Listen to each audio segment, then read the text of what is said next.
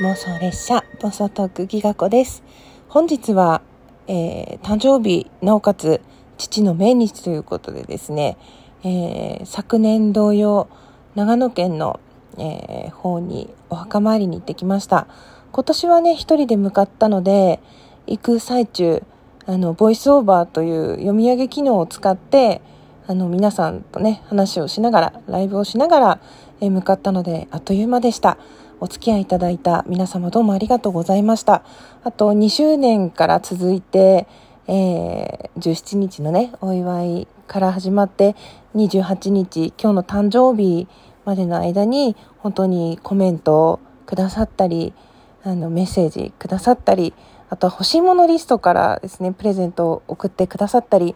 本当にねいろんなものをいただきまして、あの欲しかった本とか、あと鉄分が取れる土偶とか、あと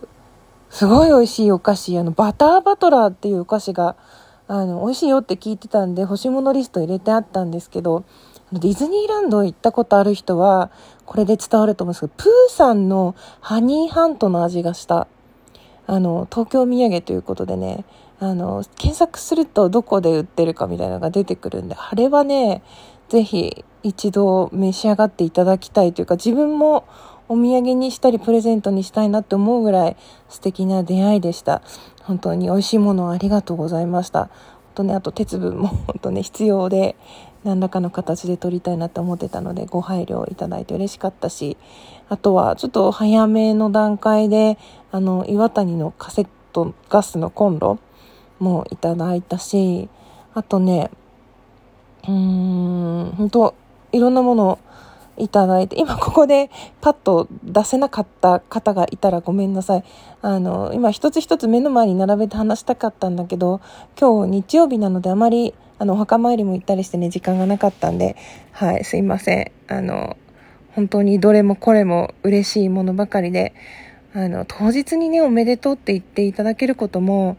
あのなかなか人生でないというか、最近誕生日だったんですよとか何か話の流れであることはあっても、本当ライブ中も言ったけどね、こうやってその日におめでとうって言いに来てくれるとかメッセージ送ってもらえるって本当に幸せだなってあの噛み締めました。どうもありがとうございました。あの運転中のライブのコメントはですね、今やっと一人の時間ができたのでゆっくりこの後読ませていただきます。コメントギフトきっとハートも送っていただいたんだと思うんですよね。あのたくさんどうもありがとうございました。ゆっくり読ませていただきます。あとはお便りからギフトをくださった方もいて、嬉しいメッセージもいただいて、なんだかおもはゆいというか、こんなにお祝いしてもらっていいのかななんて、じゅうしちにちにね本当に十分皆さんからあのお祝いの言葉もギフトもいただいてる上に、そんなリアルのプレゼントとかね、あのまた今日もメッセージだとか、なんかこんなにもらっちゃっていいのかしらっていう感じで、ウキウキ嬉しく恥ずかしく申し訳なく、でもやっぱり嬉しくっていうね、なんかいろんな気持ちがない混ぜになっています。あのリアルの友達からもね ライン が届いたり、ママ母ちゃんからはあのお花が届きました。サムネイルに設定するのでぜひ見ていただきたいんですけど、情熱のバラというか、ちょっとなんか霜降り肉のような感性って思うけど、なんか初めて見るバラ、なんかとってもいいものをいただいたなっていうか、今日はですねあの行きの車の中でも話したんですけど、父が亡くなった父が夢に出てきてですね、あの私に仕事の話をしてくれました。仕事っていうのは成功してる人の真似をするのが一番近道だって、だからお前は俺の真似をすればいいみたいなこと言ってたんですけど、まあまあ破天荒なお父ですからね、そんなお父さんの真似なんかできないよなんて言い返そうかなって心の中で思った時に目が覚めて、ああ誕生日に出てきたななんて思ったりしました。あとは諏訪大社にあの弟とねあの現地で合流して諏訪大社のお参りも一緒に行って、あの御朱印も生まれて初めての御朱印をいただきました。うーんなんか嬉しかったですね。ちょっと大人の一歩というかご縁をいただいたなという感じで、御朱印のもらい方もいろいろみんなにね教えてもらって、本当何も知らないというか初めてのことがまだまだね年齢重ねてもたくさんあるので、今までの自分のままだとなんていうのかな、同じ結果というか同じ人生の継続でしかないんだけど、その日常に一つ変化を持たせたり、例えばラジオトーク始めたこともそうだけど、何か一歩踏み出すことでその先の未来って大きく変わってくると思うので、こう私は自分のやりたいことのためにあの頑張るぞっていうのをね宣言して、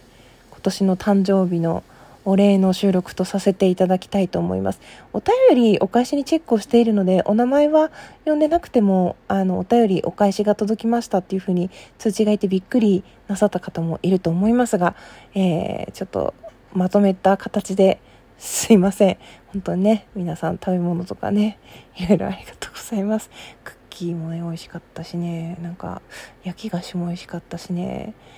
本当あとはねお子さんの歌ハッピーバースデーって歌った動画もね嬉しかったし、本当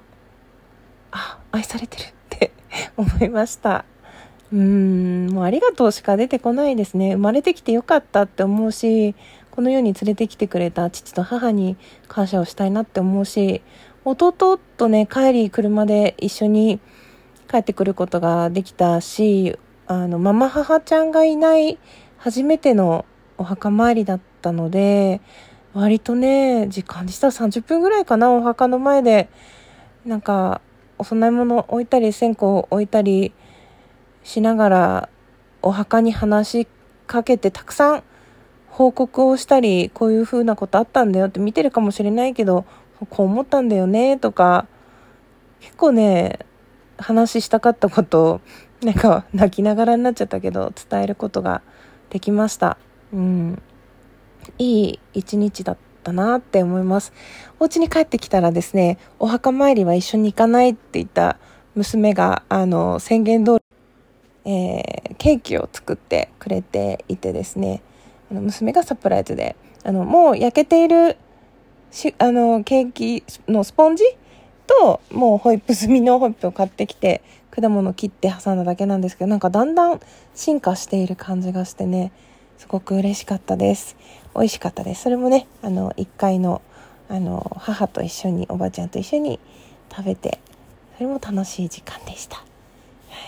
なんかたくさんたくさん嬉しかったことをこうやって話すっていうのもなかなかできないことじゃないですか。だって自慢だもんね。あそうなんだみたいになっちゃうところをさ、こうやって収録で聞いてくれる人がいるってそれもまた幸せだなと思います。また、えー、ここからいちねん楽しいいちねんにしていきたいなと思います。悔いのない人生を送るために今日またね新たな第一歩を踏み出すという気持ちで頑張っていきたいと思いますので、えー、皆さんも応援どうぞ引き続きよろしくお願いいたします。それではご乗車いただきまして誠にありがとうございました。